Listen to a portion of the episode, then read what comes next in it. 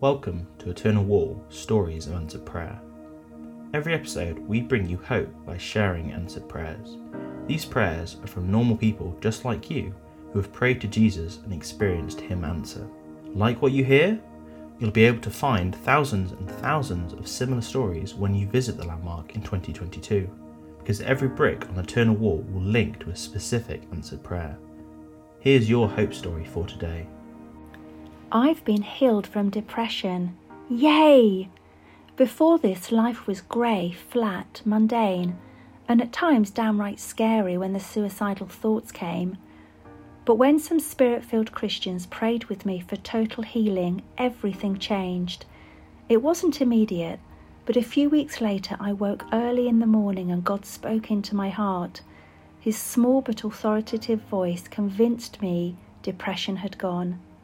There'd be no more treading on those proverbial eggshells in case it came back. No more tiptoeing through life because I might get ill again if I wasn't careful. As tears poured down my face, I bounced with joy in my bed. Colour had rushed in to replace the grey, and I knew I could now live life to the full. And that's exactly what I do.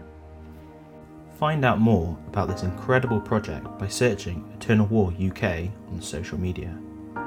We'd love you to be part of our Hope movement too. Join us to make hope visible by sharing your own answer prayer at eternalwall.org.uk forward slash testimony.